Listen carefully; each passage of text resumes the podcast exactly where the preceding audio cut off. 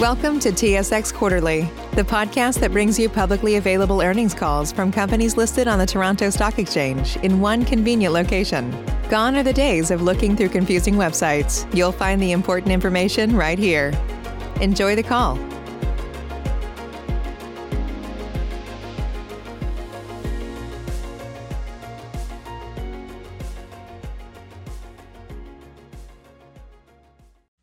Morning. I would like to turn the meeting over to Mr. Jamie Porter, Chief Financial Officer. Please go ahead, Mr. Porter.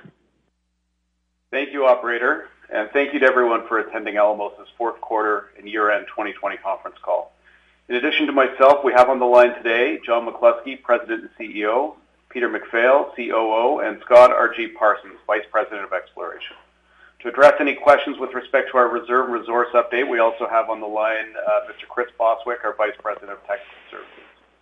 We will be referring to a presentation during the conference call that's available through the webcast and on our website. I would also like to remind everyone that our presentation will be followed by a question and answer session. As we will be making forward-looking statements during the call, please refer to the cautionary notes included in the presentation, news release, and management's discussion and analysis, as well as the risk factors set out in our annual information form. Technical information in this presentation has been reviewed and approved by Chris Bostwick, uh, our Vice President of Technical Services and a qualified person. Also, please bear in mind that all of the dollar amounts mentioned in this call are in U.S. dollars unless otherwise noted. Now I'll turn it over to John to provide you with an overview of the quarter and year. Thank you, Jamie. 2020 was tran- transformational for Alamos as we delivered on key catalysts and transition to strong free cash flow generation. In July, we completed the lower mine extension at Young-Davidson, announced plans for the Phase 3 expansion at Island Gold, and commenced construction on the La Grande project. These were all achieved while managing our operations through the COVID-19 pandemic. Our health and safety protocols evolved through 2020, and by the end of the year, we had performed over 13,000 COVID-19 tests on Alamos employees, contractors, and visitors as part of our enhanced workplace screening. The testing programs that we implemented have been instrumental in identifying and preventing the spread of the virus at our operations. Our operations performed well in the fourth quarter, and we met full-year production guidance for the sixth consecutive year, producing 427,000 ounces of gold. Total cash costs of $761 per ounce for the year were below our guidance range, while all-in sustaining costs of $1,046 per ounce met guidance. In particular, our Canadian operations had a strong finish to the year. Young-Davidson is starting to hit its stride, with mining rates ramping up to average a new record of 7,650 tons per day in the fourth quarter, exceeding year-end guidance this drove record quarterly mine site free cash flow of $31 million. Island Gold had another record quarter with respect to production and another record year of mine site free cash flow, generating $101 million, a 57% increase from the previous record in 2019. Our strong operating performance combined with a higher gold price drove another solid quarter financially, including operating cash flow of 127 million and free cash flow of 58 million. For the full year, we set a number of new financial records, including record, record operating cash flow of 383 million. We had another successful year from an exploration perspective, despite our programs being limited due to COVID-19. Reserves and resources at Island Gold increased an impressive 1 million ounces across all categories, and now total 4.7 million ounces. Since we acquired Island Gold in November 2017, reserves and resources have increased nearly 3 million ounces net of depletion. The million ounces we added in 2020 and continued exploration success demonstrate the significant upside potential beyond what we detailed in the Phase 3 expansion study last year. Globally, our reserves increased slightly to just under 10 million ounces, with growth at Island, Young-Davidson, and Lynn Lake, more than replacing mining depletion last year. Looking at slide four, as outlined in December, we expect Young-Davidson to drive a 15% increase in global production to a range of 470,000 to 510,000 ounces, and a 3% decrease in total cash costs to between $710 and $760 per ounce in 2021. All-in sustaining costs are expected to remain in a similar range as 2020, reflecting higher sustaining capital at Mulatos for the pre-stripping of the El Salto portion of the pit. Our capital budget is expected to increase from 2020, reflecting a larger exploration program and the ramp-up of spending on the high-return La Yaqui Grande project and the Phase 3 expansion at Island Gold. Turning now to slide five. The reinvestment into high-return internal growth projects is a key component of our focus on operating a sustainable business model that can support growing returns over the long term. As part of our balanced approach to capital allocation, we expect to fund this growth internally while continuing to generate strong free cash flow, which will further strengthen our balance sheet and support higher dividends to shareholders. Reflecting this strong outlook, we are pleased to announce a further 25% increase in our dividend to an annual rate of $0.10 per share. This marks our second consecutive quarterly increase for a combined increase of 67%. I'll now turn over the call to our CFO, Jamie Porter, to review our financial performance. Jamie. Thank you, John. Moving on to slide six. We ended the year on a very strong note from a financial perspective. We sold 424,000 ounces of gold for record revenues of 748 million in 2020. As John mentioned, Island Gold was the highlight once again, generating a record 101 million in mine site free cash flow. Young-Davidson also demonstrated strong free cash flow growth in the second half of the year following the completion of the lower mine expansion, including generating a record 31 million of free cash flow in the fourth quarter. Fourth quarter revenues were a record 227 million from sales of 122,000 ounces at an average realized price of $1,860 per ounce.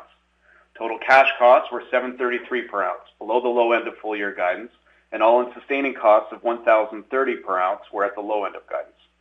For the full year, total cash costs and all-in sustaining costs met or were better than guidance. Operating cash flow before changes in non-cash working capital improved 55% year-over-year to a near record 127 million or $0.32 per share in the fourth quarter. For the full year, operating cash flow before changes in non-cash working capital was a record of 383 million or $0.98 per share, a 31% increase from the prior record set in 2019. Our reported net earnings of 77 million in the fourth quarter, or $0.20 per share, included unrealized foreign exchange gains of 16 million, which were recorded within deferred taxes and foreign exchange, and other one-time gains of 2 million. Excluding these items, our adjusted net earnings were 58 million or $0.15 per share. Our full-year adjusted net earnings were 157 million or $0.40 per share, representing an 87% increase from 2019. Capital spending totaled 73 million in the fourth quarter, including 28 million of sustaining capital, 42 million of growth capital, and 4 million of capitalized exploration. Growth capital increased with the ramp-up of construction activities at La Yaqui Grande and the Phase 3 expansion at Island Gold. For the full year, capital expenditures of 246 million were slightly above guidance, primarily due to higher capital at Young-Davidson, reflecting the COVID-19 related delays in completing the lower mine expansion. We returned 31 million to shareholders in 2020 through dividends and share buybacks, double the amount returned in 2019. With the further 25% increase in the dividend to an annual rate of $0.10 per share starting this quarter, we are on track to return 40 million in dividends in 2021. As previously announced, we repaid the 100 million drawn on our revolving credit facility in the fourth quarter and are once again debt-free. We ended the year with 221 million in cash, 44 million of equity securities, and 500 million of undrawn credit capacity. We are well-positioned to fund our internal growth projects while continuing to grow our cash position and returns to shareholders. I will now turn the call over to our Chief Operating Officer, Peter MacPhail, to provide an overview of our operations. Thank you, Jamie. Moving on to slide seven. Young-Davidson continues to perform well, producing 48,000 ounces and generating record mine site free cash flow of $31 million its first full quarter operating from the new lower mine infrastructure. With a strong finish, full-year production totaled 136,000 ounces, in line with revised guidance. Mining rates increased to average a record 7,650 tons per day in the quarter, exceeding the year-end target. We expect mining rates to average about 7,500 tons per day in the first half of 2021, an increase to the design rate of 8,000 tons per day in the second half of the year. Total cash costs of $792 per ounce and mine site all-in sustaining costs of $934 per ounce in the fourth quarter were both down significantly from earlier in the year, reflecting efficiencies of operating from the new lower mine infrastructure. On a full-year basis, both were in line with revised guidance. As previously guided, we expect 2021 production of between 190 and 205,000 ounces, a 45% improvement compared to 2020. Total cash costs and mine site all-in sustaining costs are expected to decrease to between 790 and $840 per ounce and 1,000 and $1,050 per ounce, respectively. We also expect capital spending to decrease significantly to approximately 75 million in 2021 and trend down to a long-term rate of 50 million per year over the next few years now that the lower mine expansion is behind us. With higher production, lower costs, and lower capital, we expect record mine site free cash flow of 120 million in 2021. Over to slide eight. Island Gold set another quarterly production record, producing 41,000 ounces of gold in the fourth quarter at total cash costs of $481 per ounce and mine site all-in sustaining costs of $676 per ounce. With record production and strong margins, the operation generated 32 million of mine site free cash flow in the quarter, bringing the full year to a new record of $101 million. Full year production of 139,000 ounces was in line with guidance, with total cash costs of $451 per ounce and mine site all-in sustaining costs of $660 per ounce, both well below guidance. Work on the Phase 3 expansion continued to ramp up in the fourth quarter, with activities focused on permitting, detailed engineering of the shaft and associated infrastructure, and procurement of long lead items. Looking forward to 2021, we expect Island Gold to produce 130,000 to 145,000 ounces at total cash costs of between 430 and $480 per ounce, and mine site all-in sustaining costs of between 750 and 800 per ounce. Exploration results at Island continue to impress. The Phase 3 expansion study released last July was based on the reserves and resources at the end of 2019. The million ounces of high-grade reserves and resources added in 2020 and ongoing exploration success clearly highlight the significant upsides to already attractive economics. Following my remarks on the operations, Scott Parsons, Vice President Exploration, will provide a summary of the ongoing exploration success. Moving on to slide nine. Mulatos produced 31,000 ounces in the fourth quarter, down from earlier in the year, reflecting planned lower grades. Just a minute while I have a glass of water here. Full year production of 151,000 ounces exceeded revised guidance. Total cash cost increased to 986 per ounce in the quarter, reflecting the lower grades, but were below guidance for the full year, averaging 816 per ounce. Mine site all-in sustaining costs also increased to 1,426 per ounce in the quarter, reflecting the higher total cash costs and capitalized stripping at El Salto. Mulatos is expected to produce 150,000 to 160,000 ounces in 2021 at total cash costs of 840 to 890 per ounce. Mine site all-in sustaining costs are expected to increase to 1,060 to $1,110 per ounce and will be higher during the first half of 2021 reflecting 25 million to complete the pre-stripping of the El Salto pit area. Over to slide 10. Construction of La Yaqui Grande continues to ramp up with 8 million spent in the quarter as we focused on clearing the project area, early mining activities, construction of the camp, detailed engineering, and procurement. Pre-stripping activities are ramping up as we speak, with the project on track for initial production in the second half of 2021. 2022.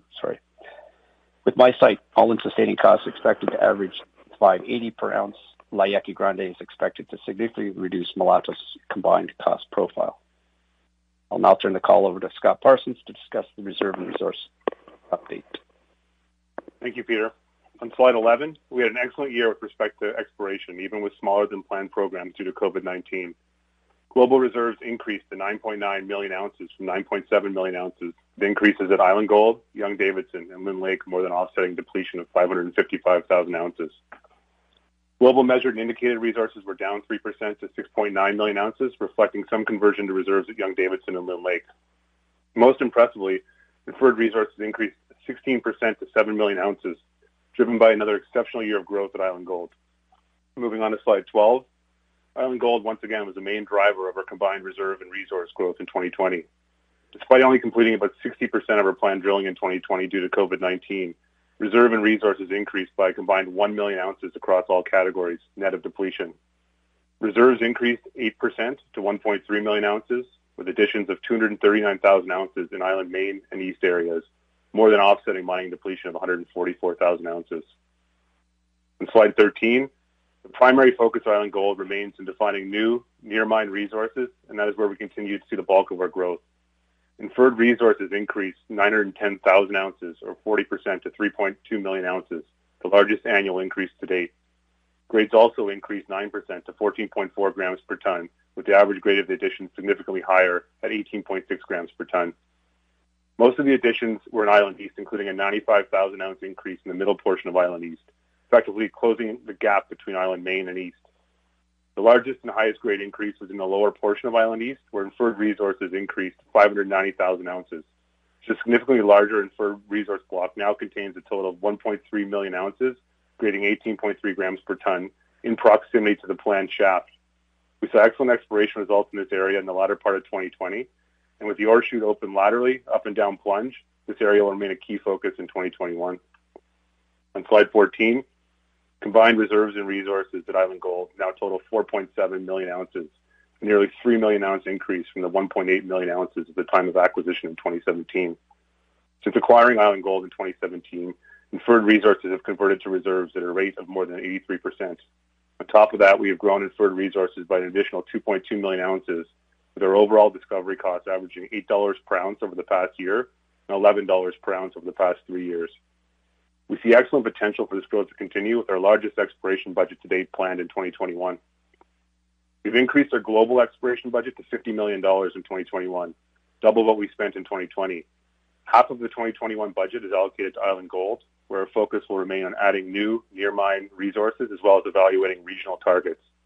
We've also increased our exploration budgets at Mulatos to $9 million and $7 million at each of Young-Davidson and Lynn Lake. We are encouraged by our early exploration success at Young-Davidson, having intersected higher grade mineralization below the existing deposit, and at Lynn Lake, where reserves have increased 9% given the success we're having around the MacLellan deposit. With that, I'll turn the call back over to John. Thank you very much, Scott. That concludes the formal presentation. I'll now uh, hand the call back to the operator to open, your, uh, open the call to your questions. Thank you. We will now take questions from the telephone lines. If you have a question and you are using a speakerphone, please lift the handset before making your selection.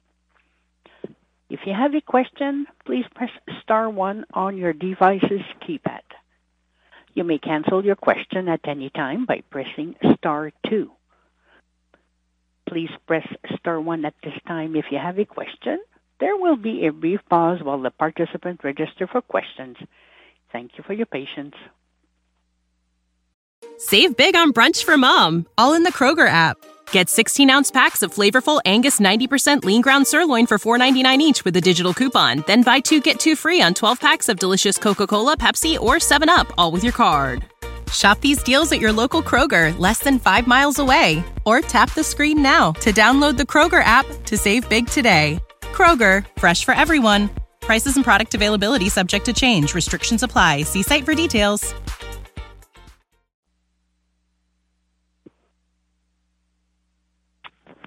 The first question is from uh, Tyler Langton from JP Morgan. Please go ahead. Your line is now open. Good morning. Uh, thanks for taking my questions. Um, I guess just to start at, at Young-Davidson, I guess kind of looking at Q4 results, kind of annualized production, you know, would kind of get you to the low end of 2021 guidance, and then the cash costs for the quarter were kind of below, you know, uh, the low end of your, your guidance for 2021. I guess does that give you maybe some confidence that you could kind of hit the higher end of production in 2021 and the sort of the lower end of cash costs, or was there anything um, I guess, sort of unique about Q4? Yeah, it's, it's Peter here. Thanks, Tyler. I guess, I mean, Q4, we weren't yet running at, uh, I mean, yes, we did, uh, we did uh, 7,400, or sorry, 7,600 tons a day. We, we expect 7,500 tons a day in uh, in the first half of uh, of 2021 and 8,000 in, in the second half. Um, so I think I think you know Q4 is, is might be might be a, a decent proxy. Uh, it, it it could be a bit it could be a bit low given the fact that uh, we aren't quite up to full tonnage yet. And we will be in the second half of the year. Okay, and then just with um, I guess the the the phase three expansion at Island Gold and then uh, La Yaqui uh, and Mulatos.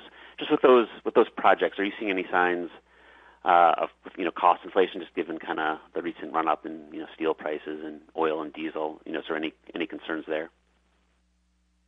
So I'll start with La Yaqui Grande in Mexico. I mean, uh, most of that capital project, I mean, big chunk of it is pre-stripping, and the, you know those costs are pretty locked in. Uh, it's, it's just basically mining costs, which we're haven't haven't escalated. Uh, there's not a lot of steel or, or, or anything like that involved in, in that project. There's some earthworks, uh, and so we haven't we haven't seen anything there yet. And and we've made a lot of a lot of our orders of you know things like crusher parts and whatnot are uh, are already behind us. So uh, and on phase three, you know, we're just I, you know I wouldn't expect anything significant there. There's you know you know there'll be there'll be you know normal sort of inflation over the course of the next three or four years as we as we bring that into into product into you know start spending a bit more money on it. But I think I think we're in good shape with our with our estimates there. Okay, perfect. Thanks so much. Thank you. The next question is from Kerry Smith from Haywood Securities. Please go ahead. Your line is now open. Thanks, operator. Peter, just for uh, for YD, uh, you're you were suggesting 7,500 ton a day as an average for the first half of this year. You did 7,650 tons a day in Q4. Is there perhaps two mill shutdowns, or maybe you could just tell me how many days of uh, mill shutdowns you've got in that first half? Uh, there'll be a liner change in the first half. I think we're expecting it to happen in in in you know April, but uh, you know we do we do run that mill to you know absorb those. You know that would be like a three or four day shutdown. To absorb those shutdowns, you run at a higher rate uh, on the and the days you're operating and expect to be down for those three or four days, it, it wouldn't impact our you know 7,500 ton a day for the H1 target. Okay, but I guess my question is why why wouldn't it be a little bit higher? You're already out of the gate at 7,650. I would have thought 7,500 seems pretty doable. Yeah, we're we're hoping it's pretty doable. We, we expect it to be pretty doable. Okay, okay, and um, for maybe Scott can answer this question, just on the island exploration budget of 25 million, how much of that, say, as a percentage, might be spent on the regional targets, which you haven't done much work on? Obviously, now you've got the Trillium ground. Maybe just as a percentage, could you give me a sense? Yeah, of, of the 25 million, we're budgeting about uh, 6 million for the regional exploration program. That's, that's focused on targets across the uh, broader property that we've developed from, um, you know, building out the geologic model at the Island Gold Deposit and testing several several targets we've identified as a result of that. Right, and I think you'd said that it's probably not likely to be much spent at Trillium because you just got that ground and there's work to be done there before you start drilling. I think yes, we're going to build the, uh, the, the kind of exploration foundation on the, the Trillium uh, ground in 2021, and we'll be uh, more actively exploring that with drilling in 2022 and beyond. Okay, great. And Jim, can you just remind me what your Mexican peso assumption was today? I know I should know this, but I forget. Uh, sh- sure, Kerry. Yeah, I, I believe we budgeted uh, 20 to one. Um, we've got we've got about 45 percent of our exposure hedged between 21 and 25, so we're we're pretty well uh, well protected in terms of, you know, both our operating costs and our uh, our capital spending at La Yaqui Grande. Okay. Okay, great. And uh, Peter, just one last question on on Young-Davidson. The 44 dollars Canadian a ton for your mining costs in Q4, would that be a pretty good number for for a go-forward number for, say, 2021 and 2022? Yeah, I mean that's where we're heading to. I think once we get to 8,000 tons a day, uh, and you know through this year, uh, you know we're we're heading into that into that kind of range. I mean, we'll take takes a few quarters to uh, to see it get dialed in. I think you know it, it all it does bounce around a little bit depending on how much you know capital development we do versus operating development. So there's some always some noise in it uh, because of that, but it's you know it's it's definitely trending to there. Okay. Yeah, Kerry, we're just as, as a reminder, we're, we're budgeted for uh, low 50s for the first half of the year, dropping to kind of the, the, the mid 40s. So where we were in the second half of 2020, we think we'll get back there for the second half of 2021. Okay, perfect. Thanks very much. That's all my questions. Thank you. The next question is from uh, Cosmos Chiu from CIBC. Please go ahead. Your line is now open.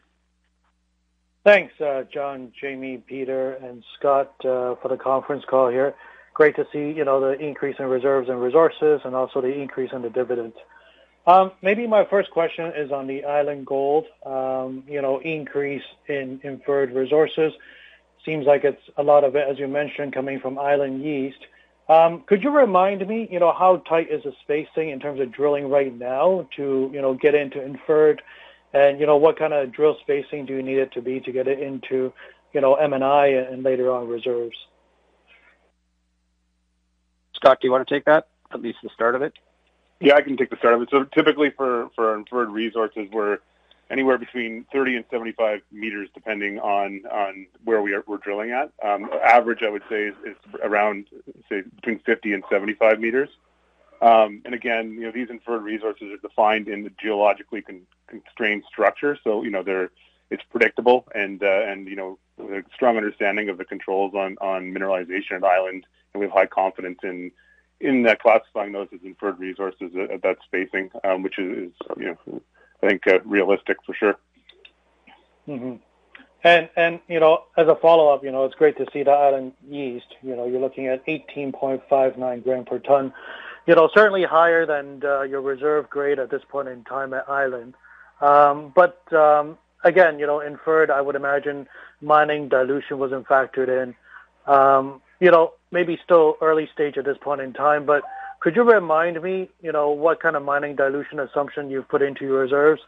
Uh, and, you know, can that be potentially, you know, even at this early stage be applied if I want to compare apples to apples here? Maybe um, Chris. Yeah. Chris, uh, want to I'll answer that. Yeah. Hi, Chris. Also, it's, we've, we've got a variable uh, uh, dilution factor depending on the, the stoping type, the area, and uh, you know, past experience, and it ranges anywhere between 25 and 50 percent. But I think overall, a good average to use would be about 35 percent. Mm-hmm. And, and you know, based on your knowledge right now, that still uh, seems kind of you know reasonable if I were to apply that to Island East. Again, you know, Yes. fairly early stage, but Yeah, that's reasonable. okay, sounds good. Um, and then, you know, bigger picture here, John, as you mentioned, you know, some of these exploration results at Island, you know, could potentially add to the value of uh, of the new shaft. Um, I would imagine right now, you know, the mine plan is fairly flexible for you to kind of change things around potentially to maybe, you know, uh, get to some of the higher grades first. Um, again, very early stage right now, but is that is that a possibility? It's certainly a possibility. Uh, it, there's a, lot of flexibility in uh, in the way we're approaching this this project, and we still have really another two years of exploration uh, that that we can get under our belt before you know we we start to um, you know make make decisions that um, that limit our options. So we still have a fair amount of flexibility for the next uh, the next 24 months anyway. So that uh, that that puts us in a very comfortable position. Um, an interesting thing about the overall global resource that uh, I think isn't always um, zeroed in on very quickly is the fact that um, you know we've been over the last couple of years, you know, we've been depleting um, higher cost, you know, lower recovery ounces in um, in, in our op- open pit operations, and we're effectively replacing them with um, with high grade, low cost ounces in our in our Canadian operation, particularly you know particular to um, to Island Gold. So you know, while the um, you see an incremental increase in the overall uh, reserve picture, the reality is that we're replacing them with uh, with far better ounces. You know, it's, you'd rather have ounces with a 95% recovery as opposed to an ounce with uh, a 70% recovery. And uh, and ounces in Canada, in in our opinion, are uh, are a lot uh, a lot more favorable than ounces anywhere else. So from mm-hmm. the overall quality of the reserve, I think we've made a real a real improvement. Yeah, that's that's great to hear.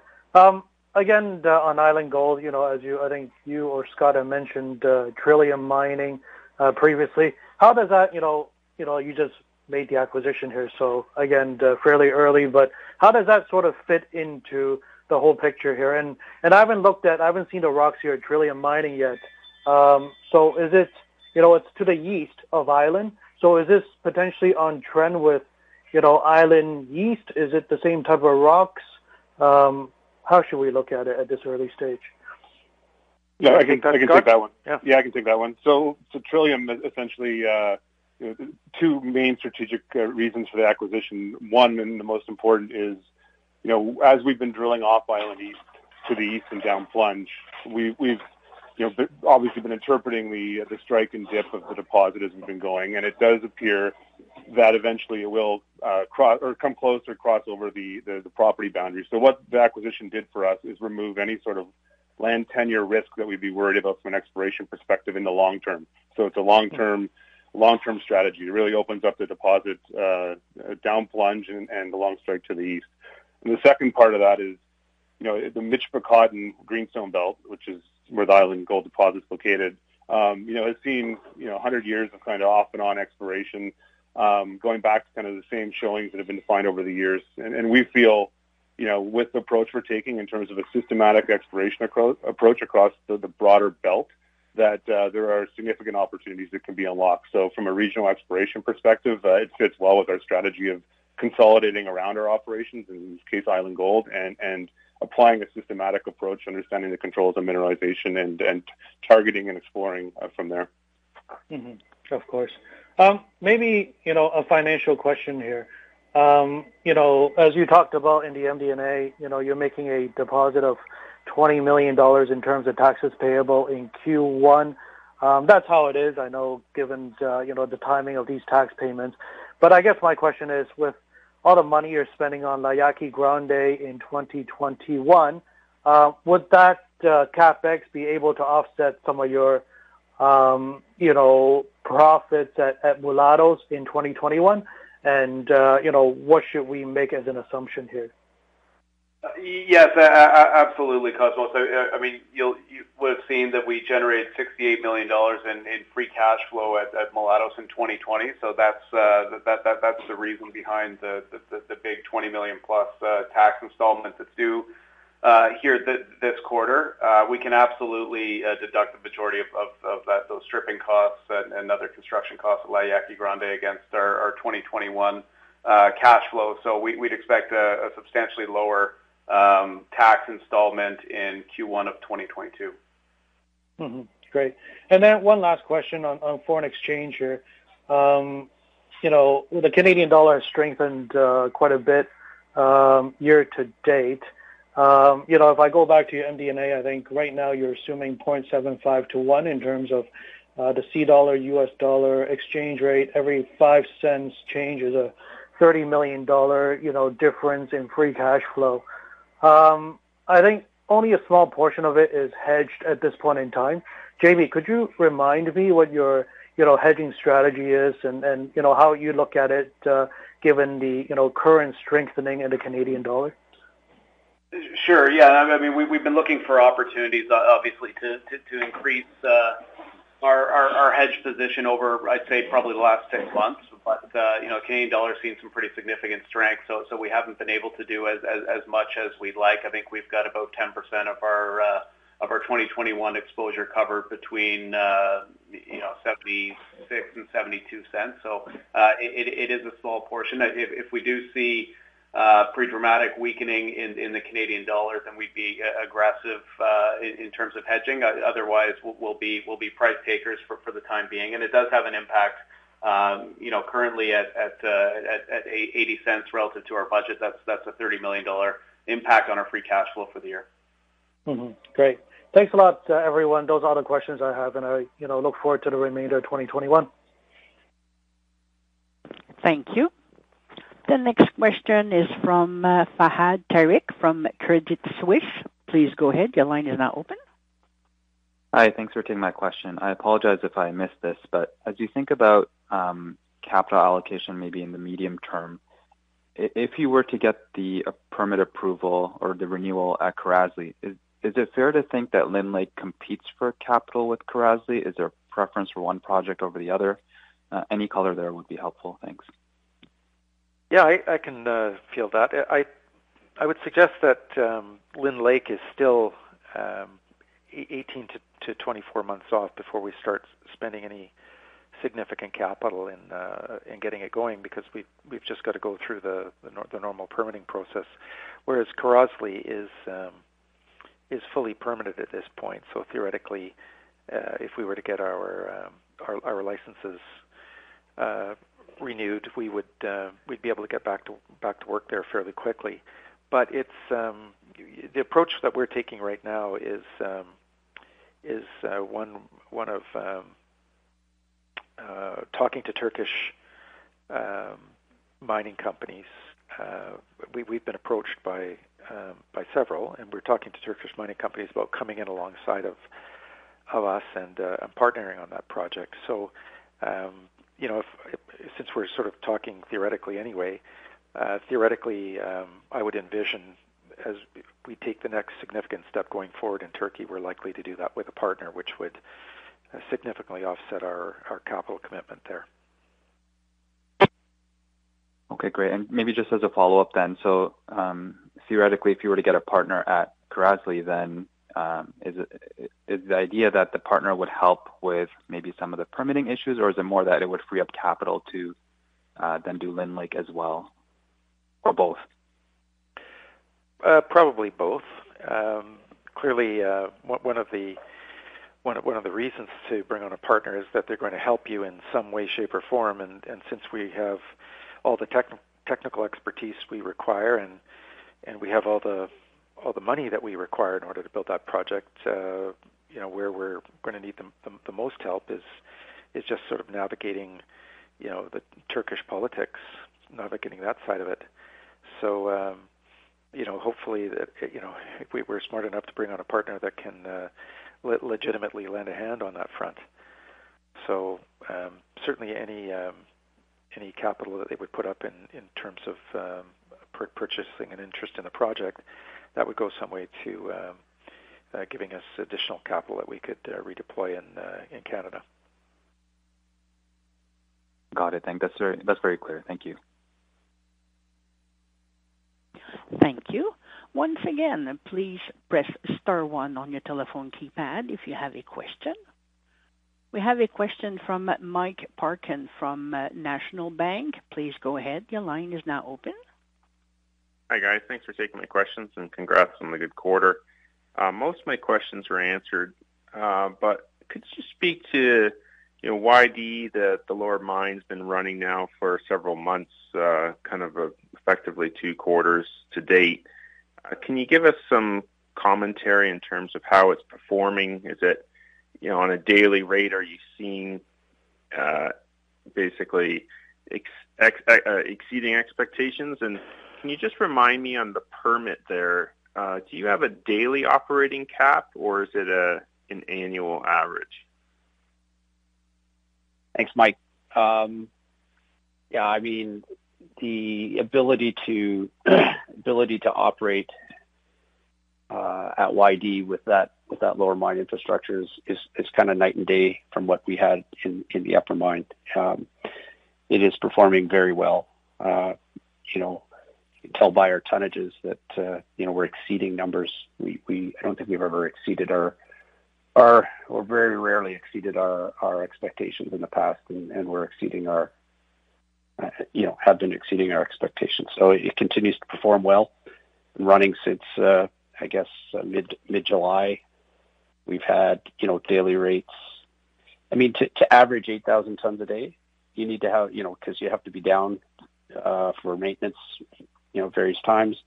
You have to be, you know, you have to be skipping waste also. I mean, that that that shaft needs to put out 10,000 tons a day, um, and we do that, right? Some ore, some days ore and waste, some days just ore. We average 7,500 tons a day. So uh, we see that no longer being an imp- impediment to getting to our 8,000 ton a day target. It's it's operating very well. Um, you know, you have to develop all the stopes in front of it and be in good shape otherwise, and, and have uh, everything feeding it properly. And and we're there. Uh, I think the second part of your question was Just yeah, the permitting, operating yeah. permit. So you know, it, it boils down to a milling permit, and it is a it is a per day number, it, and it's it's quite high. It's it's well above what we would we, we over permitted there. I think we're permitted to ten thousand tons per day. We are, we won't we don't have pl- any plans to operate it uh, at that level. So we, we are not in a situation where the, the mill will slow us down. Okay. I don't even So think the mill awesome. could do the mill can't even do ten thousand tons a day, but we're per, it currently. I mean, yeah, sure, you could do something to to get it there, uh, but it, it has no problem doing on average eight thousand tons a day. All right, super. And then uh, maybe a, a question for the Scott Parsons and the exploration side of things. Uh, with YD, you know, you, you made the smart decision to kind of halt um, further drilling at depth at YD until you kind of got down lower. Are you kind of established and set up to resume that, you know, drilling to continue exploring deeper into the YD West uh, extension? Yeah, absolutely. So with the lower mine infrastructure in place, we, we did start drilling in uh, in 2020 with a limited program, and really, you know, starting to test uh, opportunities um, down plunge of, of the deposit, um, both at YD West and then the main part of Young Davidson, but also. Um, I can't emphasize enough the exploration potential. Um, you know, in the hanging wall and footwall of the deposit, it's really seen limited testing. We're sitting along the uh, Cadillac Larder Lake uh, fault system um, you know, there, there's there's significant opportunities there, and, and as I po- alluded to in the uh, at the end of, of my exploration update, you know, we did intersect um, some higher grade mineralization in both the hanging wall and footwall, and uh, this is going to require obviously a lot more work to uh, to define if, you know the geometry of these structures and, and any potential continuity of mineralization, but it just points to the upside. So you know, not only do I see upside in, in expanding the existing reserve and resource within the syenite, but also other opportunities in different uh, different settings, geological settings. And then we will be ramping up, as I mentioned, to uh, to a second drill, um, underground drill, uh, within the next few months, and and start evaluating some of those opportunities. Super. Thanks very much. That's it for me, guys. Thanks, Mike. Thank you. The next question is from Lawson Winder from Bank of America. Please go ahead. Your line is now open.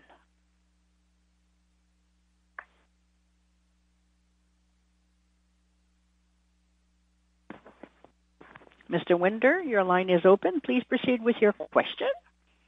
Yeah, thank you very much, operator. And uh, hi, guys. Thank you for taking my questions here today. Uh, hello to you all. Um, just, uh, I wanted to ask about the, the stockpile at, uh, at both Island and YD. In particular at Island, it seems the underground's been running a little bit ahead, ahead of the mill. Um, are you able to uh, provide where that stockpile sits today? Yeah, we've got about about thirty thousand tons at around uh, five grams. Okay, great, thanks. And then, and then at YD? Uh, not a significant stockpile. It's it's maybe coming into the year we had uh, again maybe it was thirty thousand tons uh, at you know typical uh, kind of reserve grade, but it doesn't last so long at YD at the milling rates we have there. Okay, that's that's great. And then just um, Oh, we have we have uh, we have some very low grade stockpile that's on the books as well, but I mean that's for sometime way in the future. Yeah, no, of course. Um, now, Peter, just in that similar vein at, at Island, the um, you know for Q4, I, I, I had expected you guys would be a lot closer to the 1,200 tons per day, and I'm just curious. Is the reason that you were, and and I apologize if you already touched on this. I, I unfortunately was on the call a little bit late, but um, is the reason that you were a little below that 1,200 tons per day related to, to COVID at all? And and then looking forward into 2021, um, is it fair to expect 1,200 tons to, to, per day to be uh, achieved on sort of Yep. like a, a full year basis? Yeah, so the mining the mining was at 1,200 tons a day. I think you're referring to the milling rate, which which was just a bit below that. We did um, we did have some unscheduled uh, crusher challenges in in the fourth quarter, which you know had us down for four or five days, um, and uh, you know caused our caused our tonnage to be a bit off for the quarter. We were, you know, Island has the benefit of being able to juggle uh, high grade, medium grade, and low grade stockpiles, so we could still make our uh, our ounces for the quarter. But yeah, we you you should expect 1,200 tons a day for 2021. Great, super helpful. And then um, uh, just a, a question on uh, capital allocation and capital return. You guys, um, you know, for the, for the last couple of quarters, have clearly indicated a uh, preference for the dividend, but just going forward, um, can we expect that to con- continue to be the case vis-a-vis uh, the buyback? Yeah, Lawson, it, it, it's Jamie. I, I- can take that. I think our, our preferences has always been uh, to you know return the, the majority of what we're going to return to shareholders through the dividend rather than, than the buyback. Uh, we use the, the, the buyback opportunistically when we see a pretty significant uh, dislocation in the share price, but there's limitations associated with uh, normal course issuer bid that we're, blacked out about 50% of the time. So it's, often hard for us to, uh, act on it when, we'd like to. So I, think you know we, like the discipline and the, discipline associated with the dividend, and, I think we're comfortable with the with the level it's at currently of you know about 40 million uh, U.S. a- annually. I think that's a decent return and something that we can uh, well afford um, at the same time as you know investing in our uh, other growth projects. Okay. I mean, it's actually below the, payout percentage where it's been historically, so I, don't disagree with you on that. Um, uh, and then just maybe one final conceptual question um, on Mexico and going forward. Basically, the history of Alamos, since I've been following it, has been a transition away from Mexico and toward Canada. And um, I mean, would it be fair to think that you know the investment you're doing now in La Yaqui is potentially the last big investment you do in Mexico, or you know, looking the other way, do you, do you see you know additional potential exploration upside in the Mulatos area or in that anywhere in the jurisdiction? How do you think about Esperanza? And you know, just how how do you think about Alamos and being in Mexico as a jurisdiction going forward? Uh, it's uh, John. I, I can take that. We still um, we still believe Mexico is uh, an attractive jurisdiction. I think there's there's going to be lots of opportunity in the years ahead in Mexico. Uh, they're going through a difficult time right now. Uh, the country's been hit very hard by COVID.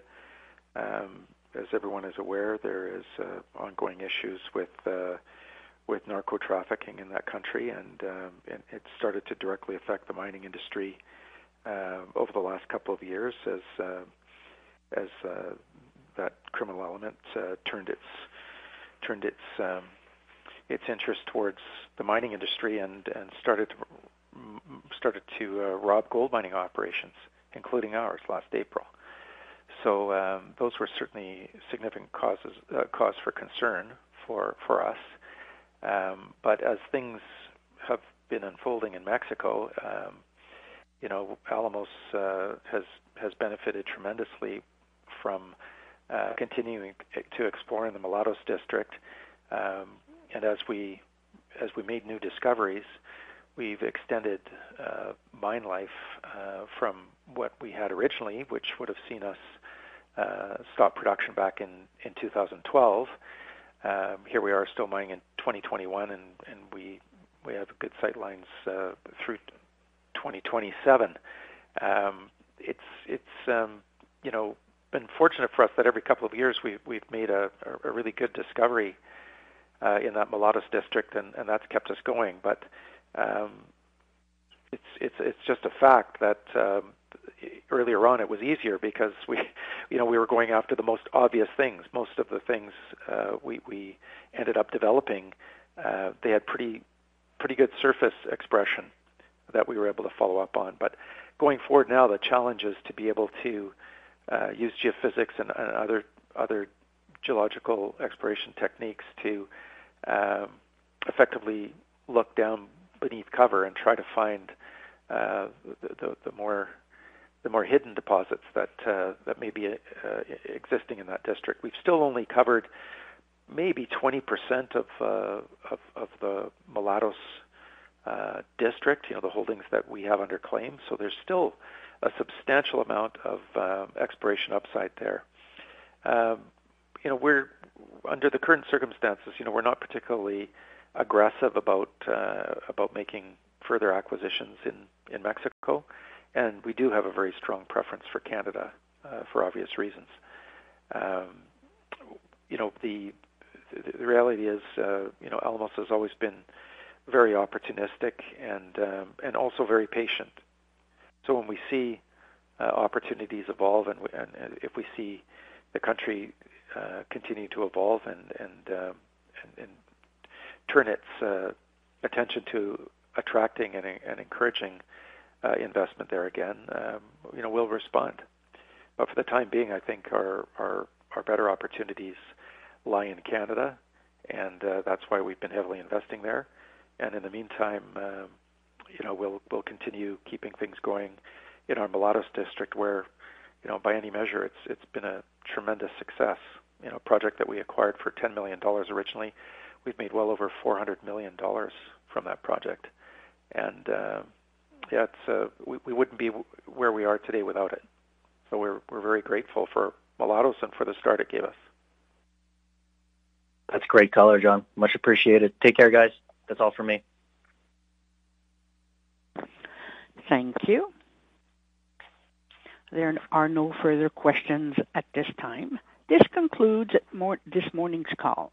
If you have any further questions that have not been answered, please feel free to contact Mr. Scott Parsons at 416 368 9932 extension 5439 416 368 9932 extension 5439. Thank you for your participation.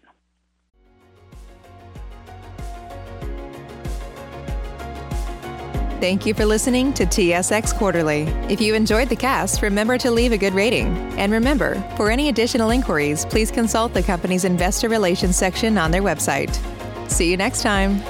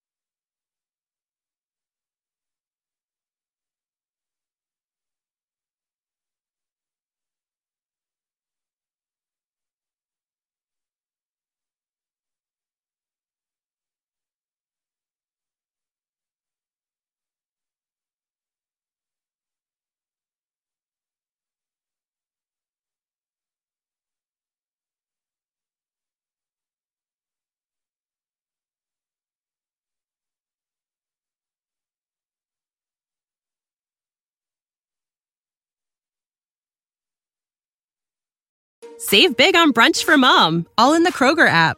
Get 16 ounce packs of flavorful Angus 90% lean ground sirloin for $4.99 each with a digital coupon. Then buy two get two free on 12 packs of delicious Coca Cola, Pepsi, or 7UP, all with your card.